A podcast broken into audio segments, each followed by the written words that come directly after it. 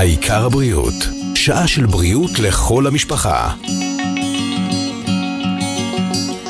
חודש העלאת המודעות לקידום המאבק בסרטן הריאה נשמע קצת כמו משהו מובן מאליו, אולי לחלקנו אפילו מיותר. הרי מי מאיתנו לא יודע שסיגריות גורמות לסרטן הריאה? משוואה פשוטה. ובכל זאת, סרטן הריאה הוא הסרטן הגורם מספר אחד לתמותה בישראל ובעולם. אז כנראה שעדיין יש לנו מקום להעלאת המודעות, ובדיוק בשביל זה נמצא איתנו כאן היום באולפן דוקטור אורי ויזל, ראש היחידה לכירורגיית חזה ובשת בבית החולים פדה פוריה. בוקר טוב דוקטור ויזל. בוקר טוב, תודה על ההזדמנות להיות פה. תודה שהגעת אלינו לאולפן. רגע לפני שאנחנו נתחיל, אנחנו נזכיר למאזינים שלנו שהם יכולים לשלוח אה, שאלות לדוקטור ויזל בוואטסאפ שלנו 052-500-9696. דוקטור ויזל, אתה מנתח של בית חזה. אליך מגיעים, אני מניחה שכבר ברור שיש כאן איזושהי בעיה. אתה מסתכל על צילום של גידול באדם צעיר, לדוגמה. אתה יודע להגיד בוודאות, היי, hey, הבאדם הזה מעשן? שאלה מצוינת. אז יש, כשאנחנו מדברים היום על האבחון ועל ההסתכלות, אנחנו יכולים לראות על כמה, כמה מאפיינים שהמטופל או החולה העתידי מעשן. קודם כל, לא רק על הצילום, אנחנו גם רואים על, על, על איך הוא נראה, האם, האם עצמו הוא מתבטא שהוא מעשן, אבל בצילומים, ככל שהמחלה יותר מתקדמת, בטח ובטח ב-CT, בבדיקות יותר אבחנתיות, אנחנו יכולים לראות נזקים של עישון, ולצערנו אנחנו יכולים לראות נזקים של הרבה מאוד עישון באנשים כאלה. אז כמה באמת מתוך חולי סרטן הריאה הם מעשנים? תראי, מסתכלים על זה בצורה סטטיסטית. אם נלך דווקא לנקודת קיצון, אם ניקח את האנשים שמתים מסרטן ריאה, כ-80-90% מהאנשים שמתים מסרטן ריאה הם מעשנים. זה נתון מטורף. זה, זה הזוי, זה הזוי, ובטח בנושא של המודעות, ולמרות אפילו האנשים שהגרפים מראים שהסרטן, שהעישון מתמתן ויורד, אבל עדיין הרבה מאוד אנשים צעירים מעשנים. המחשבה שעישון של דברים שהם לא סיגריות נטולת סיכונים לסרטן, דווקא דווקא לא רק סרטן ריאה, זאת אומרת כי הסר, הסיגריות והעישון מקושרים כמעט לכל סרטן אפשרי בגוף האדם. סרטני שלפוחית, סרטני ושת, סרטנים אחרים של מערכת העיכול, ולמעשה כל, כל סרטן שאת יכולה לחשוב עליו, מקושר, יש גור, כחלק מהגורמי סיכון זה גם סיגריות ועישון. שזה בעצם עובד לא על העיקרון של הכנסת העשן, אלא על העיקרון של הכנסת רעלנים לגוף באותה שאיפה מסיגריה, ולכן זה משפיע לא רק על הריאה, שלשם זה נכנס.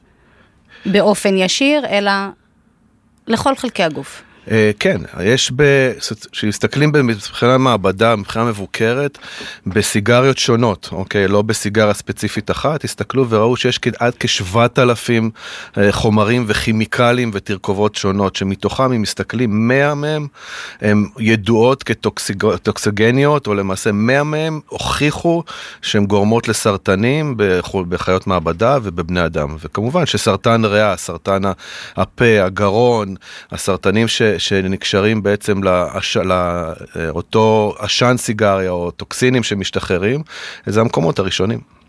אז הרפואה היום יודעת לקבוע באופן חד משמעי שעישון גורם לסרטן הריאה. זה אנחנו... זה לא רק חד משמעי, זה כאילו אין פה עוררין על כך. אם נסתכל, אם תסתכלי על, הג, על, על הנתוני התמותה והתחלואה, וזה מתועד, אה, בתחילת שנת ה-1900, לא, לא לוקח אותך אה, מאות שנים אחורה. Mm-hmm. אה, זה היה נדיר שרופאים נתקלו בסרטן ריאה, זאת אומרת, היה נדיר ש, שאנשים היו אה, מגיעים, כמובן מגיעים, כי לא היו עוד סיגריות. עוד לא היו סיגריות, בצורה כזאת.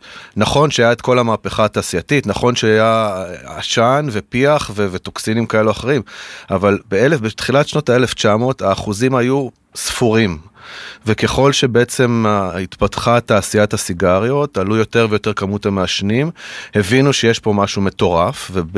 ולקח להם כמעט חצי מאה, שעד 1954 פלוס מינוס, ה-surgeon general, שזה בעצם האוטוריטה בארצות הברית, שקובעת דברים ברמה אפידמיולוגית, קישר את זה, את הסרטן ריאה, לעישון סיגריות. ומאז בעצם התודעה וההבנה אה, חלחלה, אבל זה לא, לא לא תורגם הרבה מאוד שנים במעשים, ולא תורגם הרבה מאוד שנים בעובדות. זאת אומרת, מבחינה סטטיסטית, האנשים עישנו יותר ויותר, כמובן למדיה הייתה ולתדמית, שעישון סיגריה הוא משהו אופנתי ומשהו מגניב ויפה. בשנים האחרונות אבל אנחנו כבר ממש לא שם, בכל מקום מטפטפים לנו ומחדירים לנו שסיגריות הן נזק. יש ירידה אצלכם, אתם רואים, במקרים, בהתאמה להעלאת המודעות, שנגיד, בוא נגיד בשלושים שנים האחרונות? תראי, חד משמעי, זאת אומרת, יש התמתנות וירידה בכמות המעשנים. חד משמעי, גם בגברים וגם בנשים, דרך אגב, אה, שנשים הם האלה שלקח להם זמן עד שבעצם תפסו את, כמו הגברים את כמות העישון, אבל התמתנו, הנושא של, של אה, אה, העישון התמתן. אבל עם זאת, אני אגיד לך, אם תיקחי בן אדם או אדם שחלה בסרטן ריאה, אוקיי? ועשו על זה עבודות, וידוע שהוא חלה בסרטן ריאה, אם זה עבר ניתוח או שהוא גרורתי או whatever. 60% מהם ממשיכים לעשן. אז את יכולה להגיד, אוקיי, להאשים את זה שזה ממכר, יכולה להאשים הכל, אבל יש פה דברים שהם הרבה מעבר. ונכון שהמודעות קיימת, ו- ואנשים, ובמדינת ישראל לדוגמה, החודש הזה זה חודש שמצוין בנובמבר, ועמותות כמו עמותת סרטן הריאה בישראל, ועמותות אחרות פועלות להעלות את, את המודעות, וזה עבודות קודש, אבל זה עדיין לא מספיק. לוקח זמן להפנים, לוקח זמן לבן אדם הפשוט, ולדעת שאוקיי, אני מעשן, אני צריך להיבדק. גם אם אני מעשן פעיל, להיבדק. והבדיקה הזאת מצילה חיים, זה, זה מוכח בכל אז דבר. בוא, אז בוא באמת נתעכב רגע על עניין הבדיקה. היום יש איזושהי בדיקה, כמו שנשים הולכות לעשות אה, בדיקה לגילוי מוקדם של סרטן השד, שאדם שמעשן יכול לבוא לעשות, או שעצם היותו מעשן זו כבר בעצם הבדיקה המקדימה כדי להגיד אני בבעיה. אז קודם כל, עצם היותו מעשן זה, זה אני בבעיה, חד משמעית. זאת אומרת, אין פה עוררין, גם מבחינת הסטטיסטית, וזה לא משנה אם זה יהיה 5 סיגרות ביום, 20 סיגרות ביום, כמובן, ככל שאתה מעשן יותר, ככל שאתה נחשף יותר לדברים האלה, ויש פה גם...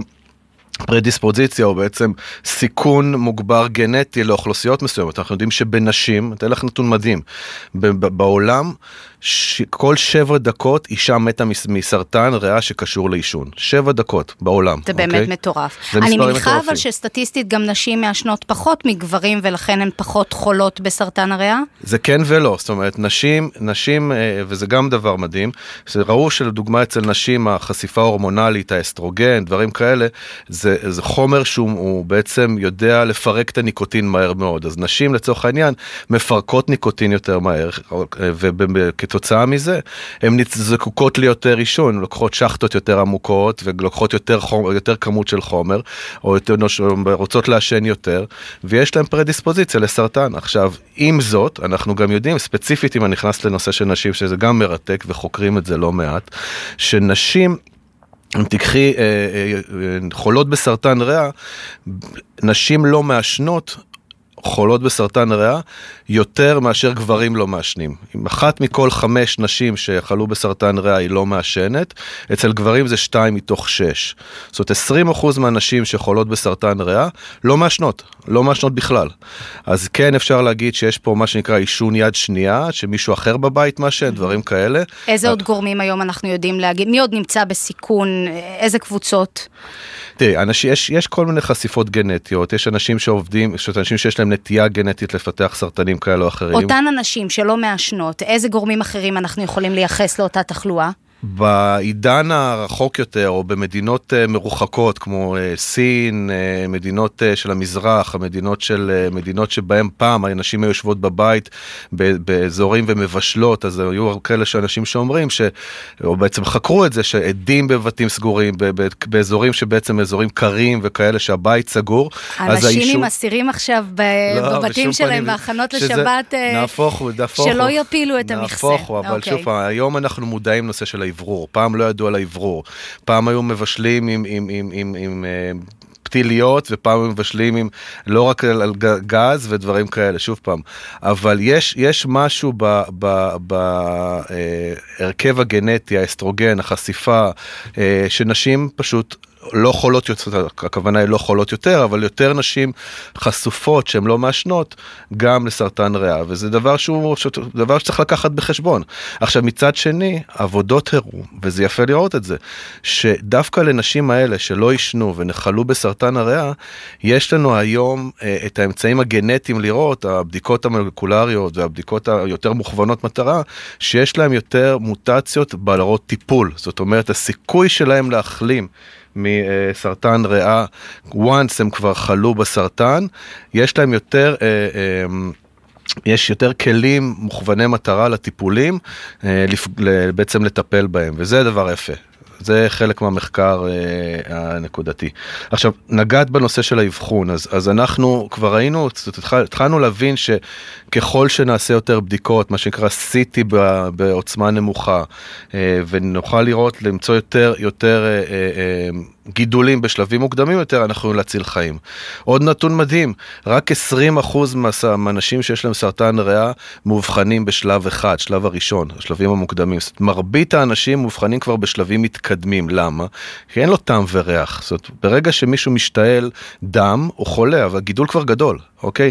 זה לא אנשים, אז, אלא... אז איך בכל זאת, מה עכשיו אתה אומר לאותם אנשים ש... יושבים בבית, מאזינים לנו, יודעים שהם מעשנים, נמצאים באותה קבוצת סיכון ברורה, מה בכל זאת הם צריכים לעשות כדי, איזו בדיקה עומדת לרשותם כעת? אז, אז זהו, אז קודם כל צריך לגשת לרופא המשפחה, ומה שהמהפכה שחוללה, היא חוללה בעצם בנושא של האבחון המהיר, כמו שאנשים יודעים שקולונוסקופיה מצילה חיים, בדיקות סקר לבדיקות שד מצילות חיים. אין לנו עדיין היום במדינת ישראל בדיקת סקר לסרטן, אם כי בעולם מתחיל להיות הדבר הזה, זאת אומרת, מה שנקרא... שנקרא lung cancer screening בארצות הברית ובמקומות אחרים בעולם, התחיל אחרי מחקר מאוד גדול, שלקח הרבה מאוד מטופלים, והוא הראה שאם עושים CT בהשוואה לצילום חזה פשוט, יש 20% ירידה בתמותה לסרטן הריאה למי שאובחן ב-CT לעומת צילומי חזה. גילו 7% ירידה בתמותה מסרטנים אחרים לאנשים כאלה. זאת אומרת, הרבה יותר סרטנים מתגלים באבחון מהיר. אז תרגמו את זה במהלך השנים להנחיות מסוימות לאנשים כמובן בגורמי סיכון ובמדינת ישראל למזלנו סוף סוף מה שנקרא משרד הבריאות בעצם פתח את, את הבדיקת סקר שמאפשרת לנו לעשות CT. אה, כמובן כרגע זה ברמה של, אה, של, של trial כזה, של, של מה שנקרא, זה עדיין לא פתוח לכל הציבור בצורה רחבה, אבל הדבר הראשון לשאלתך, צריך לגשת לרופא המשפחה, לבקש, להגיד אני מעשן, אם זה אנשים בקבוצת הגיל של 50 עד 75, מעשנים שנים יש... רבות, מעשנים שנים רבות, או הפסיקו לעשן לפני כ-15 שנה. זה לא אנשים... לא משנה אם אדם הפסיק לעשן לפני כ-15 שנה, הוא עדיין נמצא מבחינתכם באותה קבוצת סיכון. הוא של... נמצא בסיכון כמובן, זאת אומרת, גם אם הפסיקו, אז אותם אנשים שהם, מה שנקרא, כמו שאמרנו, בקבוצת הסיכון המוכללת הזאת, משרד הבריאות בעצם פתח, זה נקרא פיילוט תיגר, אוקיי? ובעצם ועדת הסל בשנת 2020 החליטה לתקצב כסף לזה, והאנשים האלה בעצם יכולים לעבור CT חזה בעצימות נמוכה, פעם אחת בשנה למשך כמספר שנים בודדות, בעצם כבדיקת screening. וזה משהו שמשרד הבריאות מנסה אותו, ואני מאמין שבעוד כשנה, שנתיים זה ייכנס כבדיקה גורפת, משום שזה לא רק מציל חיים, אנחנו מדברים היום, כמובן אנשים מתגלים בסרטנים מוקדמים יותר, once יש להם, אבל זה גם הוכח בכלכלת בריאות שזה חוסך המון כסף, המון כסף לאבחן מוקדם. אגב כסף, מגיעות אלינו כבר אה, שאלות ראשונות בוואטסאפ. אחת מהן זה האם אתה חושב, דוקטור ויזל, שהממשלה צריכה להכפיל את מחירי הסיגריות? אתה מאמין שזה משהו שיעזור? אני מאמין שכן, אבל זה לא, זה לא, ימנע, זה לא ימנע בצורה מוחלטת מאנשים לעשן. עשו את זה לפני כמה שנים, סיגרות, אני לא יודע כמה סיגרה עולה היום, אני לא מעשן, אבל, אבל אה, זה לא מנע מאנשים להמשיך לעשן לאורך השנים. אה, אני כן חושב שכל הפעילות שעשו לאכיפה וצריך להגדיל את אה, כמות, כמות האכיפה. אוקיי, אז נכון שלשוטרים ולאנשים, לפקחים, יש הרבה עבודה מעבר לזה, אבל, אבל הנושא הזה הוא, הוא איפשהו במודעות, שוב פעם, זה, זה, יש כל כך הרבה דברים על סדר היום לטפל במדינה, זה צריך להיות משהו גם כן בסדר היום. עוד שאלה שמופיעה פה כמה וכמה פעמים, והאמת שציפיתי שהיא תגיע, הגיעה מוקדם ממה שחשבתי. האם עישון קנאביס נחשב עישון, דוקטור ויזל? זה מדאיג הרבה מאוד אנשים כאן בבית, אני חייבת להגיד לך. תראה, השאלה היא, השאלה היא, קודם כל, אה, מסתכלים על זה בצורה, בצורה, מה נכנס, אוקיי? עכשיו, כל דבר שהוא נכנס בצורה של אש, עשן ודברים שמתכלים, יש בו טוקסינים מסוימים. כמה הוא מזוקק, כמה הוא לא מזוקק, אין לי יכולת לדעת את הדברים האלה. אז ברמת העיקרון בין לא לעשן ללעשן, חד משמעי יש יותר. יש יותר סיכון. האם קנאביס שווה ערך לסיגריה עם ניקוטין או טוקסינים או, או דברים כאלה, או הסיגריות הישנות, אני לא יכול להגיד לך ברמה אחד לאחד, אבל חד משמעי יש יותר סיכון בכל עישון שהוא. כנ"ל קו... מכשירי האידוי למיניהם מכשירי... שנמכרים היום זה, בשוק. זה בכלל, זאת אומרת, אנשים, יש, ראו, ראו לאורך השנים ש... שצעירים, ילדים, אה, מעשנים פחות סיגריות, אבל שיסתכלו על זה לעומק, הם מעשנים את כל מכשירי האידוי ועישון האלה. נרגילה. כן, כן, כן, ובכל האלה יש טוקסינים, והטוקסינים מעלים את זה, אז אנחנו, נכון שזה יחסית טרי, ויכול שזה משהו שהוא הוא, הוא לא, הוא לא אה, שכיח כמו סיגריות עצמם עם כל הניקוטין והרעלנים, אבל חד משמעי, בכל הדברים האלה יש עלייה בסיכון. גילת מקצרין כותבת לנו שהבן שלה מעשן, הוא כיתה י"א, כל החברים שלו מעשנים, האם בגיל הזה העישון פחות מסוכן? היא נראה לי בונה על זה שהוא יפסיק תוך שנה-שנתיים. אז גלעד, שאלה מצוינת, התשובה היא לא. אוקיי, אנחנו רואים כמו כל דבר, לצערנו, ירידה גם בגילאים, אה, בגילאים של אנשים שמעשנים. אנחנו רואים גם ירידה באנשים שחולים בגילאים צעירים. אה, ושוב פעם, זה, זה פועל יוצא של אה, כמה אנשים מעשנים, כמה סיגרות ולמשך כמה שנים. יש לנו נוסחה פשוטה. פשוטה. לוקחים את כמות הסיגריות שהאדם או האישה מעשנים ליום, מכפילים את זה במספר השנים, וככה אנחנו קוראים לזה שנות קופסה ברפואה. אז תסתכלו בכל הבחנה רפואית, כל תיק או מסמך רפואי שרופא זה, כתוב כך, לפחות מי שמתעסק, רופא ריאות או רופא אה, כירורגי חזה, כל מי שמתעסק, אונקולוגי, מי שמתעסק בנושא של סרטן ריאה, כל האנשים האלה בעצם מאובחנים לפי מה שנקרא שנות קופסה. ופה ככל שיש יותר, זה יותר. ציינת מקודם שגם אדם שהפסיק לצורך העניין לעשן לפני 15 שנים עדיין נמצא בסיכון. יש אבל בכל זאת איזושהי דרך שאנחנו יכולים לנקות את הריאות? רק אם תוציאי את הריאות, אה, תשטפי אותם. אה, נשימות עם... עמוקות או איזשהו מכשיר ל... אין היום משהו שהרפואה יודעת נכנס, להציע. חלק מהדברים שעשיתי בעבר, גם השתתפתי בהשתלות ריאה.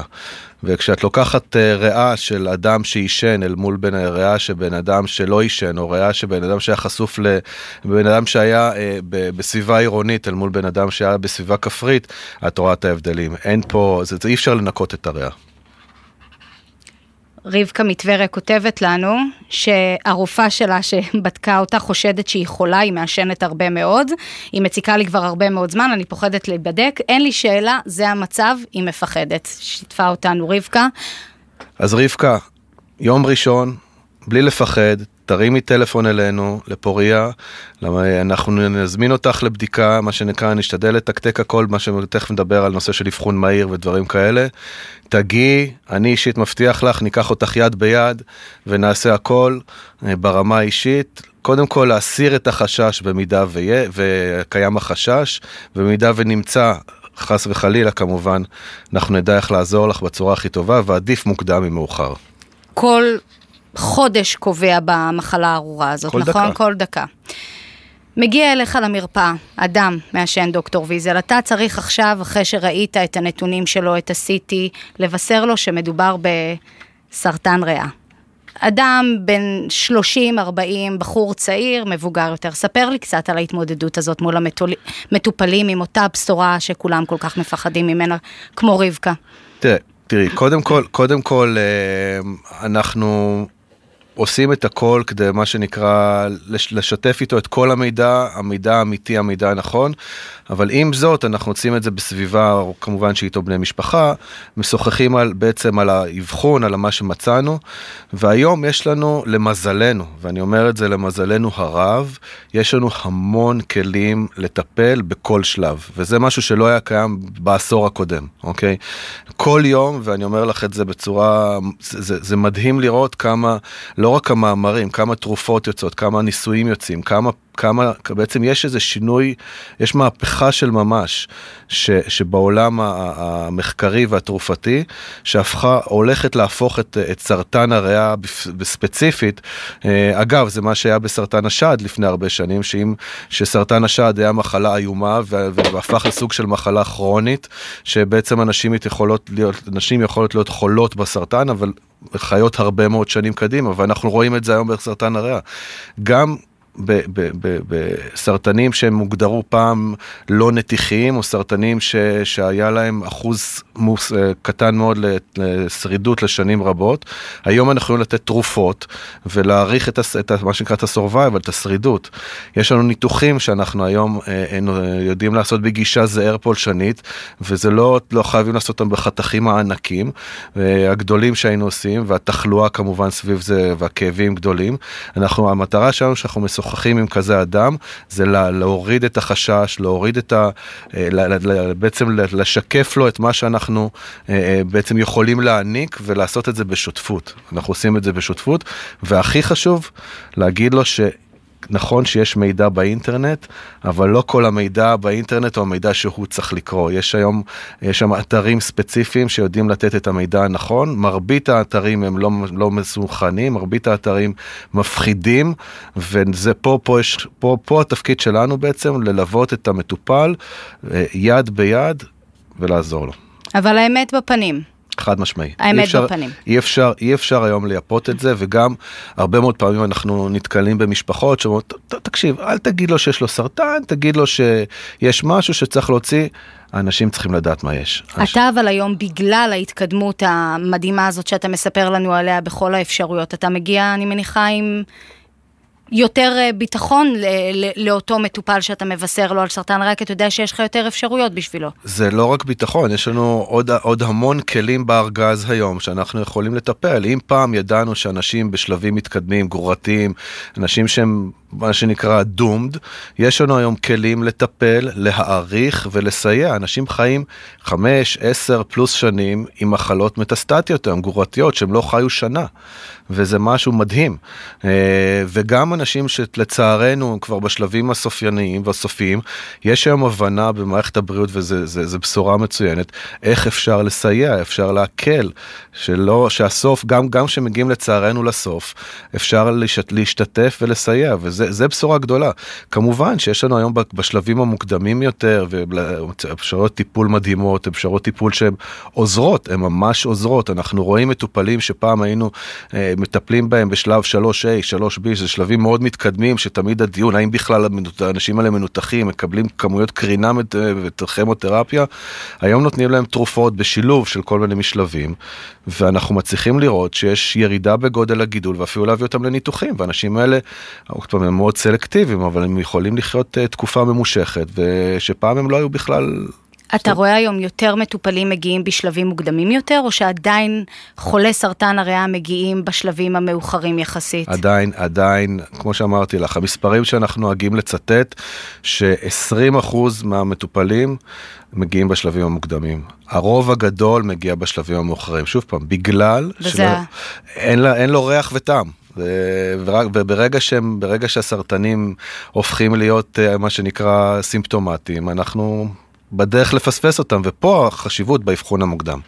בהחלט. כותבים לנו כאן בוואטסאפ, אה, ליאור, שמפרקים סמוך לבית שלו מבנים עם גג אסבסט.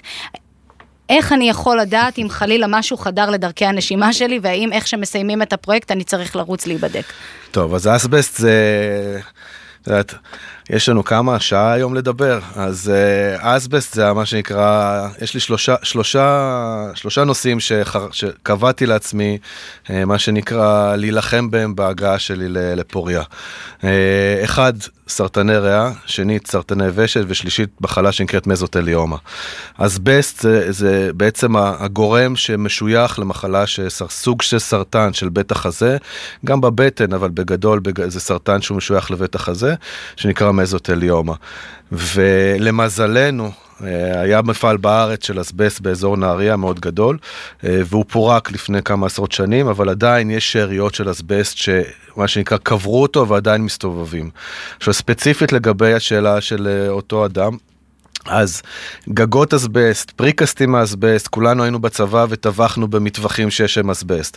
אז, אז ככל, אם אסבסט הזה הוא ברמה של אבקה והאסבסט הזה מתפרק ודברים כאלה, כן אפשר לנשום אותו, והמחלה יכולה להיות למשך, להגיע בהרבה הרבה מאוד שנים, אבל התשובה היא פשוטה, זאת כל הרעיון הוא ללכת להיבדק, אה, ללכת לרופא המשפחה, לשתף את זה, ושוב פעם, אותה בדיקה שאני מאוד מקווה שתיכנס בשלב מסוים של בדיקות סקר דרך CT, יודעת לאבחן גם את זה. תודה. שואל אותנו אלעד, כמה זמן נמשך בכלל ניתוח ריאה, והאם אפשר לחיות עם ריאה אחת? כן, חד משמעי, אפשר לחיות עם ריאה אחת. אגב, הניתוחים הראשוניים לסרטן ריאה היה פשוט להוציא את הריאה. אה, וזה היה לפני כ-50 פלוס שנה. אה, הניתוחים הם ניתוחים היום בגישה זעיר פולשנית. קצרים יחסית, יכולים לקחת בין שעתיים לארבע שעות. פלוס או מינוס. אה, אפשר לחיות, אנחנו עושים את הניתוחים, אולי נדבר על זה בשלב הבא, אבל כן, אה, אנחנו, עושים הניתוח, אנחנו עושים את הניתוחים, יכולים לכרות חלק מהריאה, יכולים לקרות חתיכים קטנים, מה שנקרא סגמנט או כריתת יתד, יכולים לקרות אונה, וכמובן אם צריך יכולים לקרות ריאה, ואפשר לחיות עם ריאה אחת. אז אנחנו מיד נמשיך, אנחנו יוצאים להפסקת פרסומות קצרצרה, תחזרו אלינו, מיד ממשיכים עם דוקטור אורי ויזל. העיקר הבריאות, שעה של בריאות. ברדיו כל רגע. תודה שחזרתם אלינו, איתנו כאן באולפן דוקטור אורי ויזל. דוקטור ויזל, אתה הגעת לבית החולים פוריה לפני מספר חודשים, גיששתי עליך מעט לפני שהגעת, אני יכולה לספר לך שנרשמה התרגשות והצוותים שמחים שהגעת, אתה נחשב סוג של כוכב בתחום, וספר לי קצת על המסלול שמביא אותך כאן, לצפון, אתה אפשר להיות בוטה ולקרוא לזה שליחות? אמ, אני חושב שזה דרך חיים, אני מסתכל על זה, זאת אומרת, המסלול שלי אולי הוא לא המסלול הערוץ השגרתי שעשה רופא בארץ, אבל בסופו של דבר, מה שנקרא, התוצאה היה העיקר, אני חושב. זאת אומרת, אני עשיתי דרך טיפה ארוכה עד שהגעתי לפה. אמ, אחרי שירות צבאי ארוך יחסית. הלכתי ללמוד רפואה. אמ, למדתי בהונגריה דרך אגב, עבדתי קצת שם, אשתי מישל שהיום הצט... היום, אז הצטרפה אליי לשם, אמ, סייעה לי כמובן, ואחרי שחזרנו לארץ אה, עשיתי התמחות בכירורגיה כללית אה, באיכילוב. אה, והדגש היה בעצם בסוף ההתמחות שלי היה לעשות ניתוחים של מערכת העיכול העליונה, קצת השמנה, קצת קיבה, אבל מה שתמיד סקרן אותי הוושת, ואיכשהו תמיד פזלתי לבית החזה. איך אה, מגיעים לפזילה לבית החזה? איך מגיעים לכך שוושת תסקרן אותך? אה, שאלה טובה, אבל כן, זה, זה משהו ש... אה, שעניין אותי זה בעצם להרחיב את הידע והיכולת שלי. ואז נסעתי בסוף אחרי שנה שעבדתי כרופא בכיר נסעתי לבוסטון לארצות הברית לבית חולים של הרווארד. אה, לעשות תוכנית של שנתיים, בסוף נשארתי שלוש שנים במחלקה מאוד גדולה אה, לניתוחי חזה וושת, אה, מחלקה שעושה שלושת אלפים ניתוחים בשנה, שבעצם יודעת לעבוד מעל השרפת ומתחת לשרפת, קיבלתי שם הכשרה מדהימה. והחלטתי להרחיב לעוד התמחות. עשיתי, בעצם הרחבתי דרך השהות שלי בארצות הברית, נשארתי עוד שלוש שנים בארצות הברית, עברתי לניו יורק והרחבתי להתמחות שנייה, מעבר לכירורגיה כללית. להתמחות בניתוחי חזה ובבית החזה, ככה שיהיה לי הרבה יותר כלים לטפל במחלות של בית החזה, ריאה, ושת וכמובן אה, קיבה. אז נשארנו שש שנים בארצות הברית עם המשפחה, ועסקתי הרבה במחקר גם, אה, פרסמתי לא מעט ועשיתי עוד כל מיני מחקרים אה, מעניינים בתחום. ובסוף התקופה, אה, אחרי כמעט חמש וחצי שנים, גם הגיעה הקורונה. אה, נכנסנו באיפה שעבדתי, עבדתי בבית חולים גדול בברוקלין, הפך להיות בית חולים של טיפול נמרץ, אה, ובעצם נשאבתי לנהל טיפול נמרץ קורונה באותה תקופה. שזו ואז... המחלקה הכי עסוקה, בטח ובטח לכירורג בית חזה, עם הידע דאז על קורונה, על הריאות, על ההשפעות, אני מניחה שהיית... זה היה, זאת לא מתוקף תפקידי כ, ככירורג, זה היה פשוט... אה, עניין וידע שהיה לי בטיפול נמרץ, חלק מההכשרה הארוכה שלי שקיבלתי באיכילוב, איפה שבמחלקה שעשינו הרבה רוטציות בטיפול נמרץ, חלק מההכשרה שלי בבוסטון, אה, ששם התעסקנו גם בהשתלות ריאה והרבה מאוד טיפול נמרץ אה, לב חזה, ניתוחי חזה, ניתוחי לב, אז שורה תחתונה, הבית חולים היה, הפך להיות הבית חולים המרכזי של הקורונה בברוקלין, כל המראות הזוועתיים שאז בסוף 2019-2020 התמקזו מהאזור הזה. זה לא מה שאנחנו ראינו כאן מהקורונה לא. בארץ, אנחנו מדברים על תמונות אחרות לגמרי. אמ, זאת, זה היה קרוב מאוד אה, להגיע, לא אומר שלנו היה קשה יותר, אבל... אה, לנו לדוגמה בבית חולים היו 220 מונשמים, רק בבית חולים שלנו פעם אחת, נגמרו, נגמר החמצן בבית חולים, נגמרו החומרי הרדמה, חומרי השיתוק, זה, למזלנו הייתה היערכות מדהימה פה בארץ ואנשים נרתמו פה ויצרו פה בעצם מענה רפואי הולם שנתן אה, בארץ בעצם על הלקחים שאנחנו שידרנו לאחור. אה, אגב, התקשרו אליי גם כן ממשרד הבריאות, מכל מיני גופים בארץ שניהלו את, ה, את הטיפול בקורונה להתייעץ, כי אנחנו היינו כמה שבועות לפני הגלים שהיו בארץ. בארץ. אמ, ו, ובאמת שם, מה שנקרא, ראינו את הלבן בעיניים של המחלה. אה, זה מרתק בתור רופא, זה מראה לך כמה אנחנו אה, חשופים וכמה אנחנו, אה, בצניעות אני אומר את זה, לא יודעים כלום. אבל למדנו, למדנו בשנים מאז, למדנו, החכמנו, למדנו, החיסונים וכל מה שקשור לזה. שוב פעם, ללא קשר להיותי כירורג חזה ומחלות של בית החזה, אני חושב שהתקופה שאנחנו חיים בה עכשיו היא תקופה מרתקת ו... ומאוד מקווה ש... שהיא הסתיימה ולמדנו לקח שנוכל לשפר אותו ולייעל אותו, אבל חד משמעית מערכת הבריאות בארץ, בעולם ובארץ התחזקה מאוד כתוצאה מהמגפה.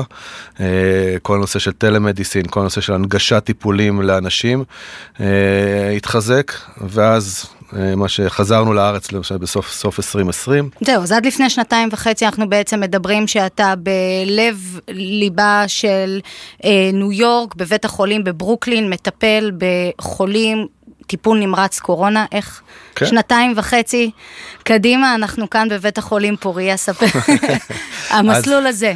כן, אז אכן חזרתי, חזרתי, אה, מן הסתם חזרנו למרכז, איפה שגדלתי.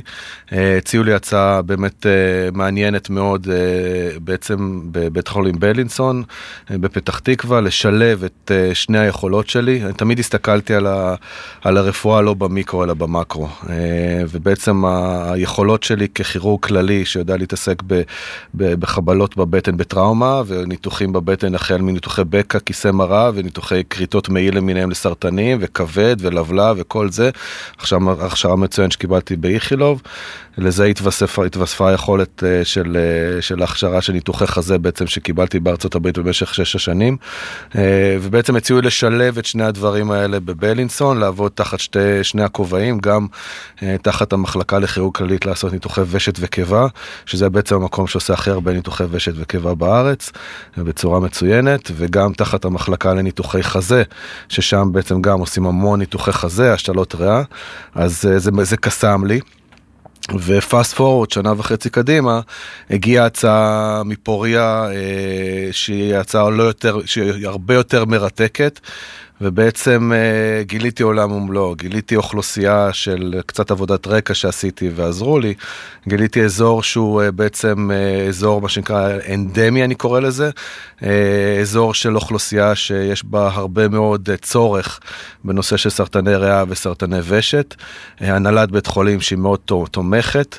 ובעצם השילוב הזה הביא אותי לפה בעצם להרים את כל הנושא של ניתוחי חזה. לא רק זה, הכינו לך חתיכת תשתית גם כדי שתגיע, הקימו פה יחידה, יחידה יחידה. אה, אז קודם כל הייתה יחידה לפני כן, אה, אה, והיא בעצם, אני רק אסיים את מה שאמרת קודם, זה בעצם החזון היה לבוא ולהנגיש וזה מה שקסם לי, להנגיש את הטיפול החדשני, המודרני, לסביבה שצריכה את זה, ברמה של ניתוחי החזה, ניתוחי, ניתוחי הריאות, כל מה שקשור לבית החזה בפועל, וניתוחי הוושת, זה משהו שאין פה. ואנחנו בעצם מסתכלים על זה להרים פה מרכז ושת לצפון, וזה נישה אחת שאנחנו חברו אליו כמה אנשים טובים מאוד בפוריה. כשאתה אומר מרכז ושת, איזה סוג של טיפולים נכנסים תחת זה? פקעים שרפתיים לדוגמה?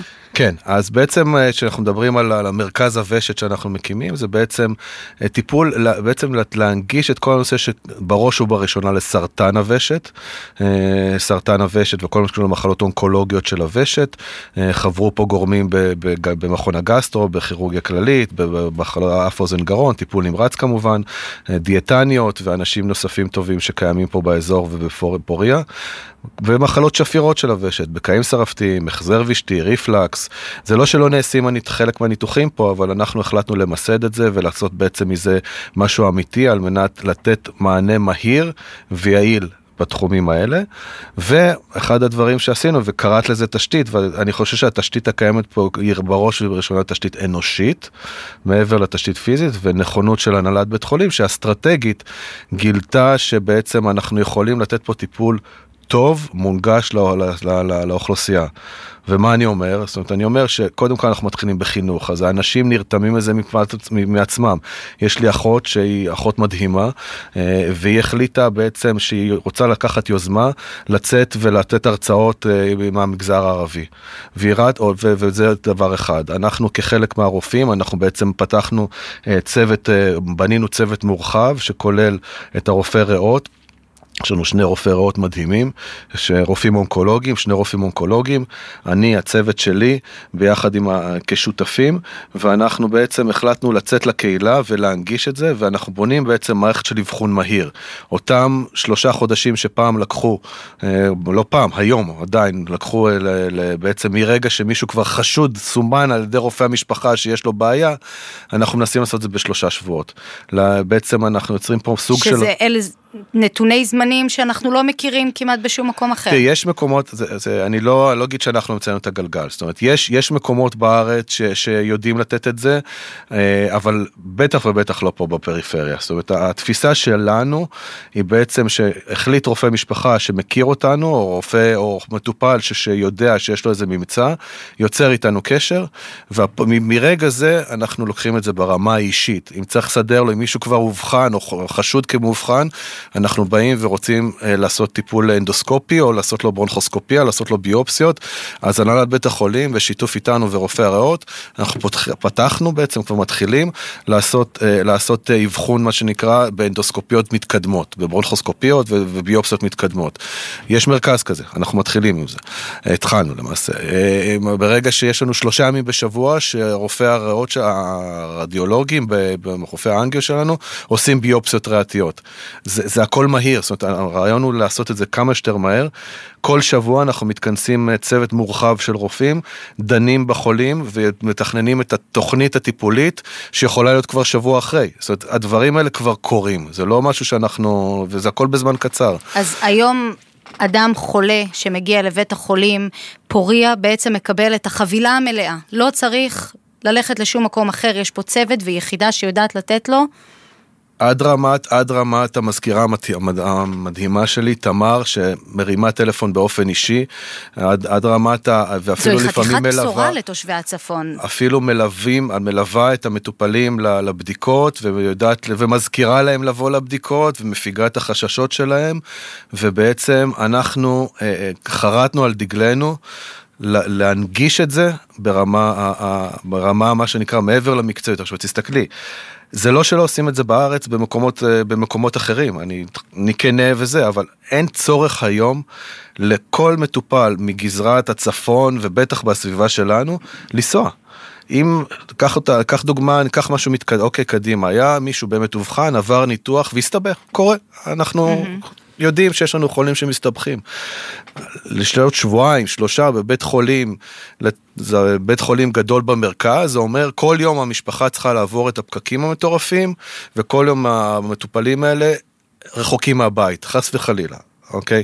ואפשר לעשות את זה פה. עלויות שמתווספות לדבר הזה, זה מפרק. אפשר לעשות את זה פה, וזה בעצם הרעיון ש, שלשמו באתי, ההנגשה, אוקיי? יש פה יכולות, ואני באמת חושב ש, שהיכולת שלי להשפיע על, על אוכלוסייה בסדר, בסדרי גודל כאלה, אה, היא הרבה יותר גדולה פה אה, מאשר במקומות אחרים בארץ, וזה לא שלא היו לי הצעות, זאת אומרת, אה, זה, זה, זה, כשמסתכלים על מה, מה צריך פה אל מול מה ניתן לעשות פה, אני חושב שזו הבשורה. ואפשר לקבל גם קרוב לבית, ובצורה טובה. עכשיו זה לא נבנה ביום אחד, בואי, זה צריך פה הרבה זמן ותשתיות, ויש את הנכונות ויש את, הסבלנות של, ה, של הצוותים, וחברו פה שוב פעם, התחלתי ואמרתי, התשתית האנושית זה מה שחשוב, ויש פה תשתית אנושית מדהימה. אתה מצטנע דוקטור, אני אגיד בכל זאת שמדובר כאן באדם עם שליחות, בוואטסאפ כותבים לנו גם שלחלקם הרסת את השחטה, כך כתבו לי. אז את יודעת מה אני אומר לאנשים, כן. זאת אנשים שבאים ואומרים לי, דוקטור, דוקטור, אני ניסיתי כבר 20 שנה להפסיק, איך אני מפסיק? אז אני אומר, תקשיבו, קחו את הסיגריה, תחתכו אותה לשתיים, אז עדיין יהיה לכם שחט, אבל בחצי כמות. אתה דרך אגב הולך יחף, הסנדלר, מדי פעם חוטא באיזו סיגריה? זה לא... אה, פה ושם פעם זה היה, אבל אני כבר עשרות שנים לא נגעתי בסיגריה. יש השפעה לסיגריה פעם בחתונה, פעם באירוע, פעם בכמה חודשים, או שזה בטל בשישים? יהיו כאלה שיגידו לא, יהיו כאלה שיגידו כן, את יודעת, זה נורא קשה לבדוק את זה, ב, ב, לכמת את זה. שואלים אותנו, חיים מנוף הגליל, אם יש בדיקת דם שיכולה לעזור אה, לגילוי העניין, הוא מעשן 6 עד 10 סיגריות ביום, כבר הרבה מאוד שנים, אבל מרגיש טוב מאוד. אז, אז התשובה היא נשים כן. נשים לא ממהרים לעשות סיטי, הם מפחדים מה... אז את יודעת מה, נקודתית על סיטי, בואי אני אגיד לך משהו שאנשים לא יודעים. אני אשאל אותך, אשאל אותך, אוקיי? כמה פעמים טס טיסות טרנס-אטלטיות בחיים?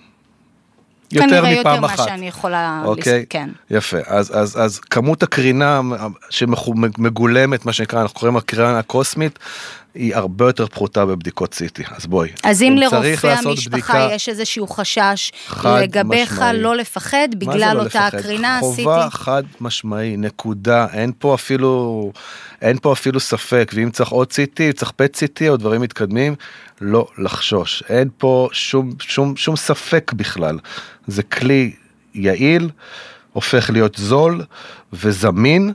אוקיי, עכשיו אם ישאלו אותי MRI מחליף CT אין קרינה, לא, התשובה היא צריך CT בצורך העניין.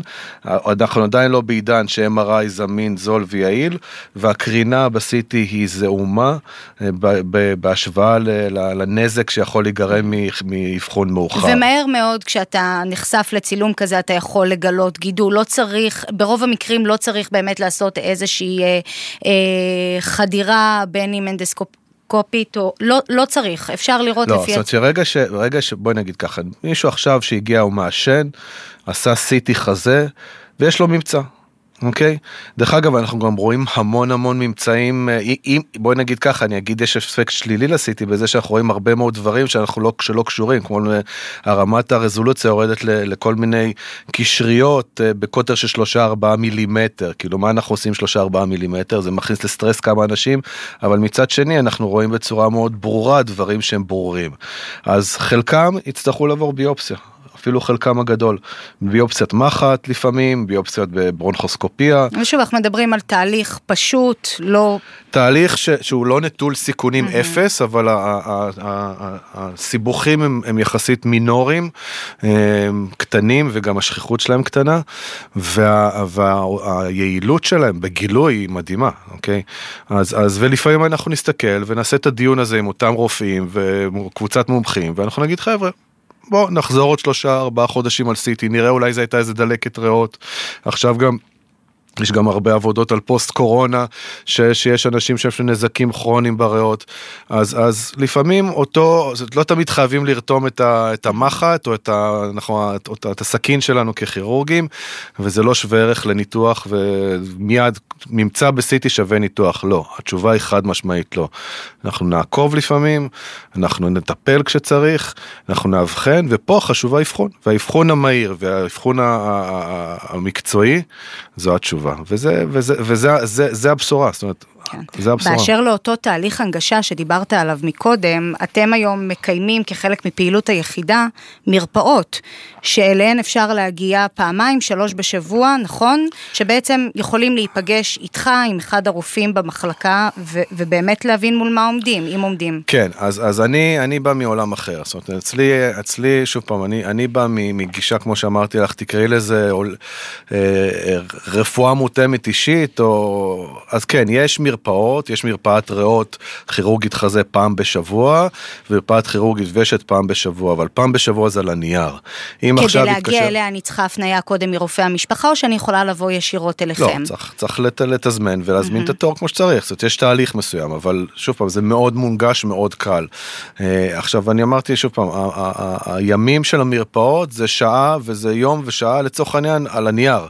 אם עכשיו התקשר אליי והנה לפני הסוף שבוע אה, התקשרה אליי המזכירה, אמרה תקשיב יש מישהי שנמצאת אה, בצפון רמת הגולן רוצה להגיע אליך עם איזה בעיה, היא מאוד לחוצה, היא מאוד פה, היא מאוד שם, יאללה בבקשה, היא יכולה להיות פה ב-12, 12 וחצי ראיתי אותה, זאת אומרת, אין לי פה עניין מבחינתי כל יום הוא יום עבודה, כל עוד אם אני מנתח בסדר נגמר הניתוח אני יכול ב-4, 5, 6 לראות אחרי הצהריים מטופלים אם הם מוכנים לבוא באותו יום. מה ולה... באמת עם אותה בחורה צעירה שהגיעה, הכל בסדר? הכל בסדר. יופי, זה חשוב. מגיעים לכאן מקרים דרמטיים ליחידה? הספקת כבר לטפל באיזה שהם? אה, חד משמעית כן, יש מקרים, אה, יש מקרים מרתקים, אה, גם ברמת ה... את יודעת, בית חולים פוריה הוא מרכז טראומה אזורי ומנקז הרבה פגיעות ופציעות. הגיעה גברת שבלעה בשר ועם עצם של כבש שחתך הוושת ונכנס לעורק בצוואר. הגיעו, הגיע פועל זר. שמה, נכנסת לניתוח מיידי לשחזור... כן. פתר, פתרנו לה את הבעיה מה שנקרא, והיא אוכלת ושותה, הלכה הביתה אחרי שישה ימים.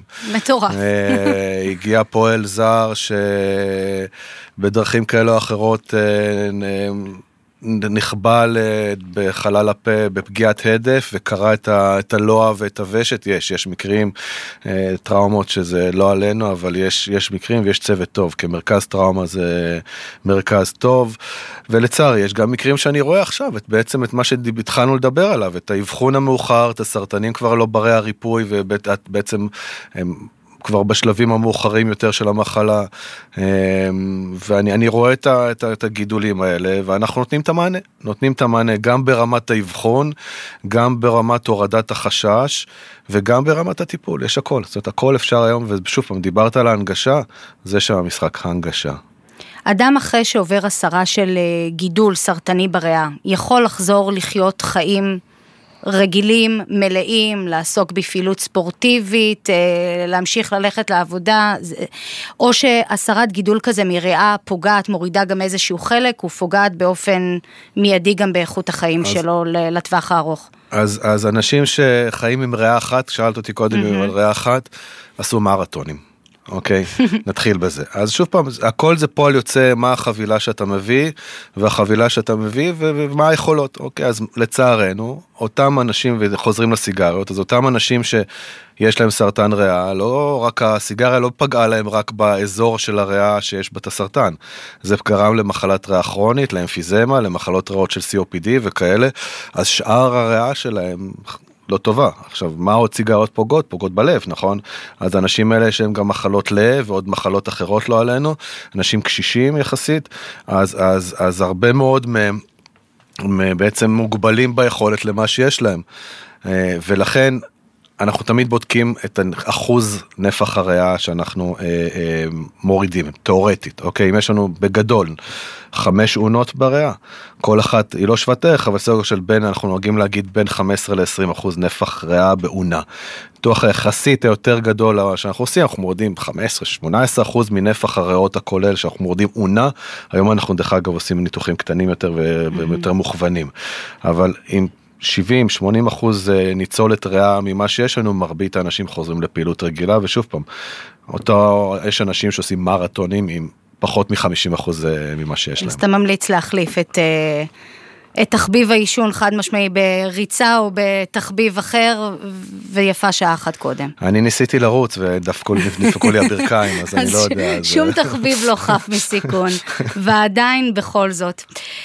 דוקטור אורי ויזל, ראש המחלקה הכירורגית חזה ובשת בבית החולים פדה פוריה. קודם כל, ברוך הבא אלינו לצפון. תודה רבה לך שהגעת אלינו לאולפן. בשורה גדולה לתושבי הצפון, היחידה היום שיודעת לטפל ולתת מענה מלא לחולי סרטן ריאה, ושת, מחלות שפירות כאלה ואחרות בבית החזה. תגיעו למרפאות פתוחות פעמיים בשבוע. אתם מוזמנים לשלוח לנו גם אה, שאלות בוואטסאפ, אנחנו נדע להכווין אתכם כדי להגיע לקבל אבחון מוקדם, מהיר, מציל חיים. תודה רבה לך, דוקטור ויזל. תודה רבה, כבוד גדול, ואני חושב שמילה אחרונה באמת, ההון האנושי שאני עובד איתו זה שם המשחק.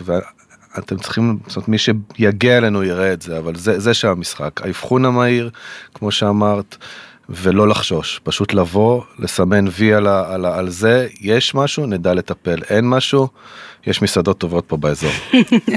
תודה רבה לכם, העיקר הבריאות, אני הייתי דפנה לנדסמן, שבת שלום.